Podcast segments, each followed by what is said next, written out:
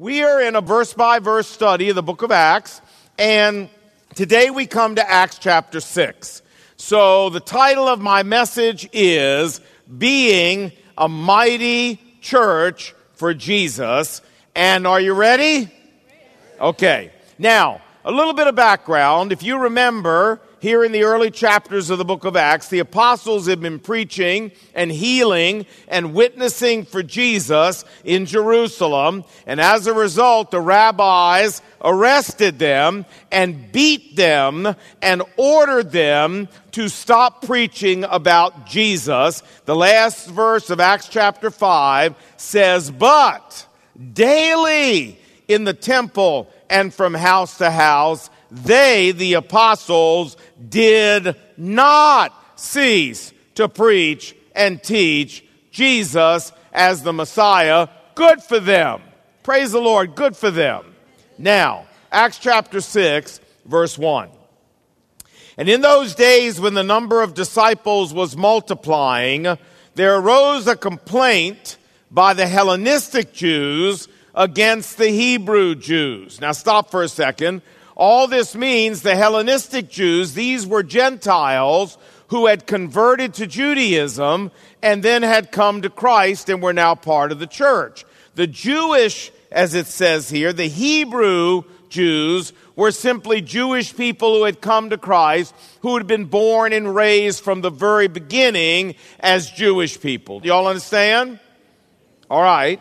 And the, the verse says there arose a complaint by the Hellenistic Jewish believers because their widows were being neglected in the daily food distribution. Then the twelve apostles called the multitude of the disciples unto them. And they said, It is not desirable that we should leave the word of God and serve tables. Therefore, brethren, seek out among yourselves seven men of honest report, full of the Holy Spirit and wisdom, whom we may appoint over this ministry, but we, the apostles, will give ourselves continually to prayer and the ministry of the word. And the saying pleased the whole multitude, and they chose Stephen, a man full of faith in the Holy Spirit, and Philip, and Prochorus, and Nicanor, and Timon, and Parmenas, and Nicholas, a Gentile proselyte, a convert from the city of Antioch, whom they set before the apostles, and when they had prayed, they laid their hands on them, thereby delegating apostolic authority to them to oversee this food distribution. Verse 7 And the word of God kept on spreading, and the number of the disciples continued to increase greatly in Jerusalem, and a great many of the Jewish priests were even becoming obedient to the faith. Now, that's our passage. It's as far as we're going to go today. But we want to stop now and we want to ask our most important question. So, y'all know what this is. Ready? All right, now come on. This is my muscle service here. Y'all ready? Here we go. One, two, three. Oh, gosh. I love you guys. I'm serious. Y'all are the best. Okay. You say, all right, Lon, I, I appreciate the passage. It's a great passage. I just don't see what is in there for us. Well, let's talk about it. You know, in 1963, the Reverend Martin Luther King Jr., of course, came here to Washington, D.C., to the Lincoln Memorial where he painted a picture of the kind of society that he wanted America to become. And today, what I want to do is based on the description of the early church here in Acts chapter 6, I want to paint a picture for us here at McLean Bible Church of the kind of church that I want us to become. Namely, I want us to become a mighty church spiritually for the Lord Jesus Christ. Now, would you notice I didn't say a big church? Folks, a big church is a nice thing, but a mighty church is the critical thing. Can I get amen on that? Amen. All right. Now, here in Acts chapter 6, the Bible tells us four things that made the early church in Jerusalem the mighty church that it was. I want to point those out to you, and then I want to challenge us to emulate this early church here in our church today. So, number one, the early church in Jerusalem, first of all, was mighty in prayer. Acts chapter 6. Remember, the apostle said, We will give ourselves. This is not the language of casualness. This doesn't mean occasionally we will do this. We will give ourselves. And what was the first thing they said to what? Say it out loud. To prayer. That's right. Brothers and sisters, the Jerusalem church was a praying church. In Acts chapter 1, right after the Lord Jesus ascended back into heaven, the Bible says, and they, that church, all continued with one accord in what? Say it. Prayer and supplication. In Acts chapter 12, it says that Peter was in prison, but the church was what?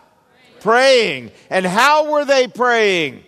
earnestly, right, to God for him. Friends, the Jerusalem church was a church that gave themselves to prayer. They were a church that continued in prayer. They were a church that was fervent in prayer. And this is the kind of church that I am calling us to be at McLean Bible Church. Individually, I'm calling us to have a personal prayer closet where we meet with God alone and where we are mighty on our knees with God. And then as a church family, I'm calling us to do this very same kind of praying together. I'm calling us to be at our pre service prayer meetings before every service here at Tyson's. We have a prayer meeting right over in the prayer room. I want you to get here early and I want you to come over and get on your knees with the rest of us in there. And I want you to pray for the service coming up and pray for our city and pray for our nation and pray for revival. There's no reason that room shouldn't be full of us every single week on our knees praying. And I want you at the prayer gathering tonight. I want us to have a massive representation. I want people to look around that prayer gathering tonight and say, My gosh, look at all the people from McLean Bible Church. That is a praying church. And inside of your bulletin is a prayer warrior insert. You'll see it looks like this. This is an opportunity for you to sign up and get emails from anybody on the back or any organ is part of us, like Jill's house on the back, telling you about prayer requests and needs that we have. I have uh, many prayer warriors, and I send them emails all the time saying, please pray for this, please pray for that. And I count on them to do it. Look, if you're already a prayer warrior for someone or something, you don't have to refill this out. But if you're not a prayer warrior for someone or some part of this church, and you come here and call this your home church, friends, that is just not one of the above selections, friends. For you to come to this church and not pray for this church? No, we need you. We need you in prayer. And so I want you to fill this out. You can drop it off at the Welcome Center. We'll have it in the bulletin again next week so you can think about it. But we need to be a praying church. And the only way we can be a praying church is if we're a church full of praying people. Does that make sense to you? Can I get amen? Amen. amen. All right. Folks, a mighty church is a church that is mighty in prayer. Number two, the early church in Jerusalem was also mighty in the Word of God. In Acts chapter 2, the Bible says, And they that is the early church, continued to devote themselves. Again, not the language of casualness. This is the language of intense dedication. They devoted themselves to what the apostles were teaching. And friends, what were the apostles teaching? What were they teaching? They were teaching the scripture. They were teaching the word of God, right? Acts chapter 6 verse 4, the apostles said, and we will give ourselves to prayer. And then what? To the ministry of the what? The word. Second Timothy chapter 4. Paul said to Timothy, I charge you therefore before God and the Lord Jesus Christ, who shall judge the living and the dead at his appearing and his kingdom. And what's the charge, Paul, that you're giving to Timothy? Here it is. Say the three words with me. Preach the word. Yes, friends, the word, the word, the word. A mighty church for Jesus proclaims the word. They proclaim it without compromise. They proclaim it without ambiguity. And they proclaim it without equivocation. But more than that, a mighty church for Jesus is full of people who proclaim the word. Everywhere they go, with everyone they meet, they proclaim the word. And the reason they proclaim the word is because they know the word. And the reason that they know the Word is because they've studied the Word and they've learned God's Word. 2 Timothy chapter 2 verse 15. Say the first word with me. Say it out loud. What is it? Study to show yourself approved unto God, a workman that needeth not be ashamed, rightly dividing the word of truth. And that word rightly dividing means understanding and then properly interpreting the Word of God. That's what the early church in Jerusalem did. They studied the Word, they knew the Word of God, and that's what I want us at McLean Bible Church to do. This is why I want you to have on your phone, Beyond Sundays, the app, so that you get Scripture into your life every single day, multiple times. This is why I want you to take the, our McLean University classes, Christianity 101, 201, 301, and so forth. This is why I want you to consider taking courses at Dallas Theological Seminary, which meets in our Prince William campus building. I was just in Dallas this week speaking for four days at the seminary, and, and I was talking to Mark Bailey, the president, and he was saying how excited he is to have a campus here in Washington, D.C. They're up to 150 students, and I said, Mark, uh, you mark my words, no pun intended. I said, we will be at a thousand students in the next five years once the word gets out that Dallas Seminary is here, and you can get that level of education right here in Washington, D.C. But whatever it is, I don't care what it is. Folks, we need to be in the Bible outside of just coming here on Sunday. Because a mighty church is a church of the Word and it's full of people who are people of the Word. Number three, the early church in Jerusalem was mighty third in evangelism. Follow the progression here. Acts chapter 1, the believers numbered 120. Acts chapter 2, about 3,000 were added to their number. Acts chapter 2, the Lord was adding to their number daily. Acts chapter 4, the number of men grew to 5,000. Acts chapter 5, more men and women believed and were constantly added to their number. Acts chapter 6, the number of disciples kept multiplying. Acts chapter 6, verse 7. And the number of disciples in Jerusalem continued to increase. Say the last word with me. Greatly. Greatly. Oh, wow. Friends, this was a church that took seriously when Jesus said, You go out and reach lost people for me. This church took him seriously. And this is the kind of church I want us to be. I want us to spread out like a mighty cloud of witnesses every single week into Washington. And some of you travel, so I want you to spread out around America. And I want you to spread out around the world. And everywhere we go, we're a mighty cloud of witnesses for the Lord Jesus Christ. And you may say, well, Lon, I don't really know how to witness. I don't really know how to share my faith. Ooh, don't worry. Don't worry. That's why we have Christianity 301.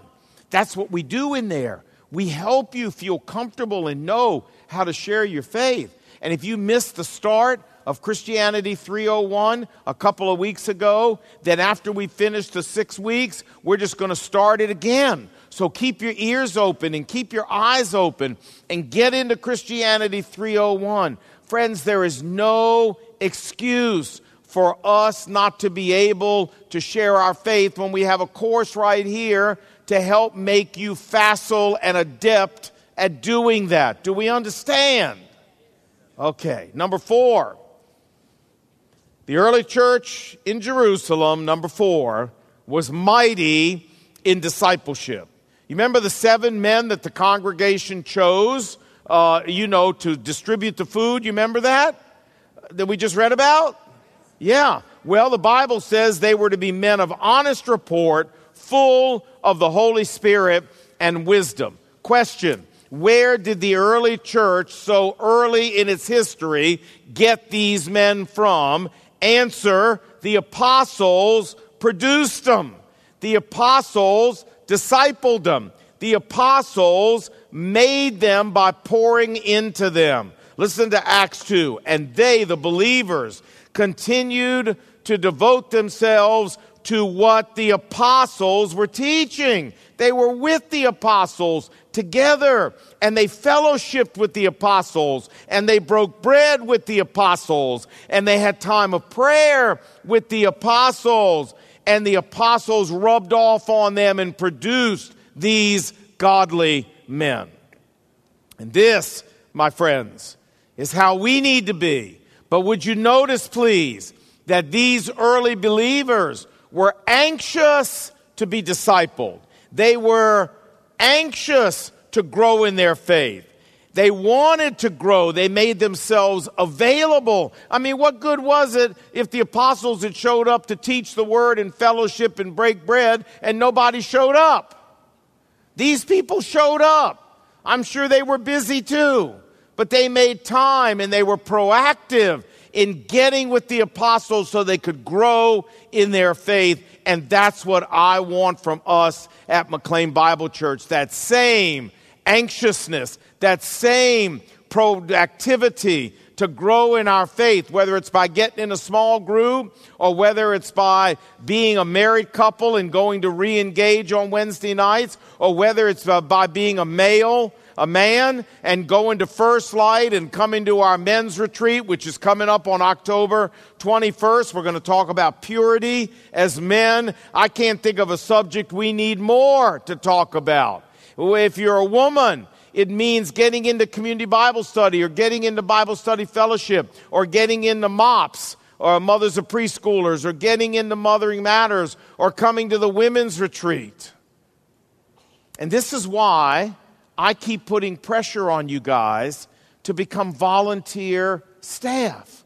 Because when you get in and serve next to a mature, godly leader, that leader rubs off on you just like the apostles rubbed off on these early believers. Remember, when it comes to discipleship, more discipleship is caught than taught.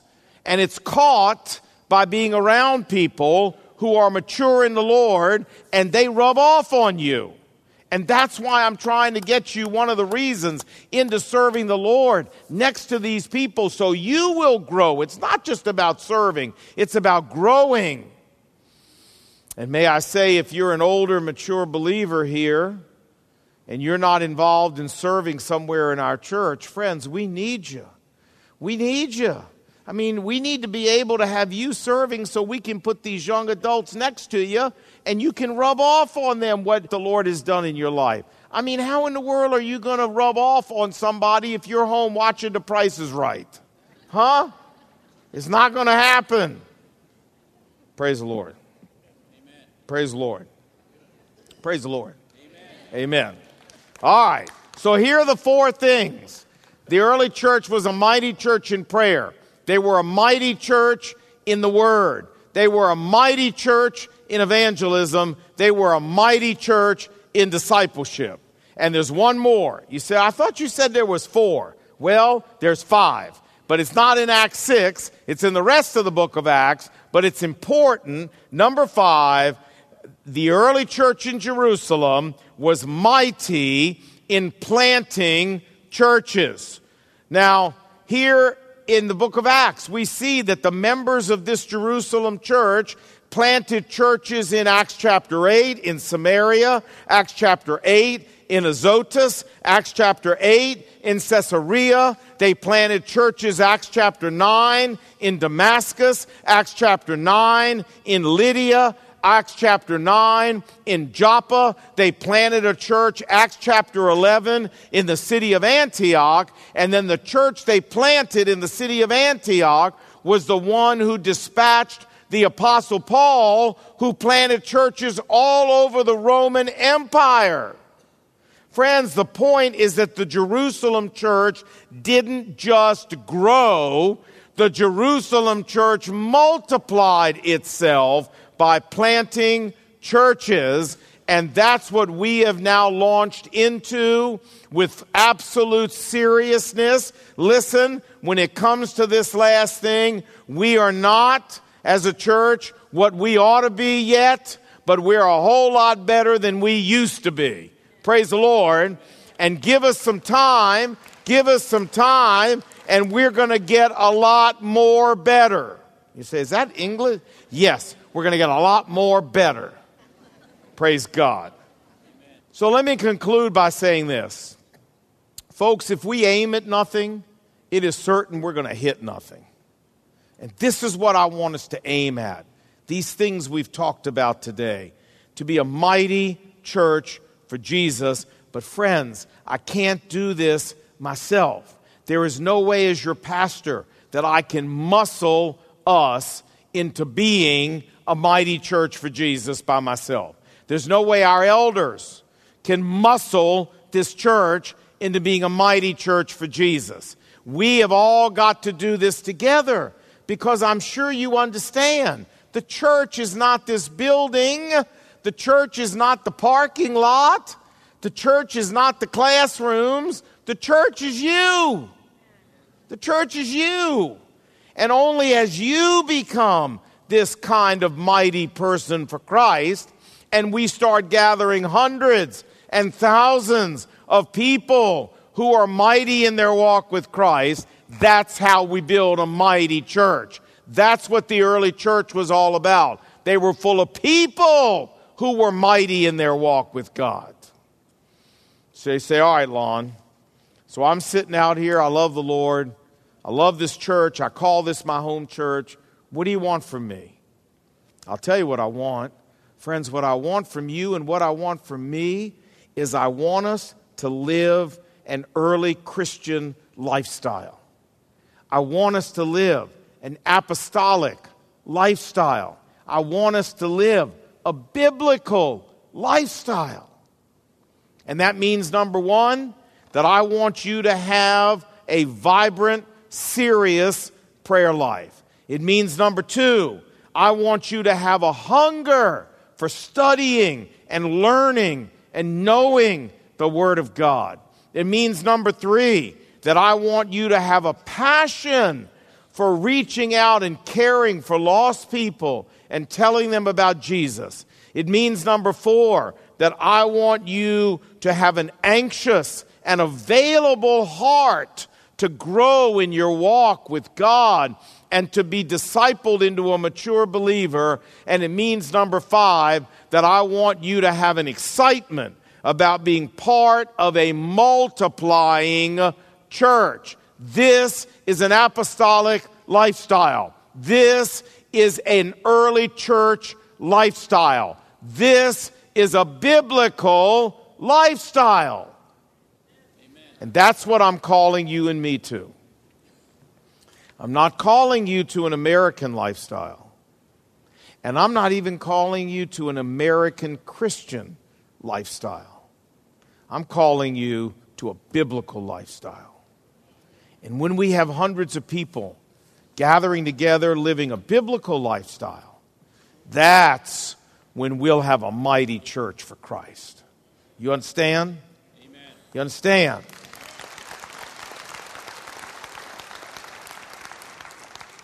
May God bring it to pass for his glory. Let's pray. Uh, dear Lord Jesus, I ask you to forgive us in the church in America for how far we have drifted from the lifestyle of the early church. And friends, if you're here today and something I've said, the Holy Spirit has pressed it home and said, you know what? We need some change in your life. Let's take a moment and talk to God about it. You tell God what you're prepared to do so that you can become a mighty follower of Christ.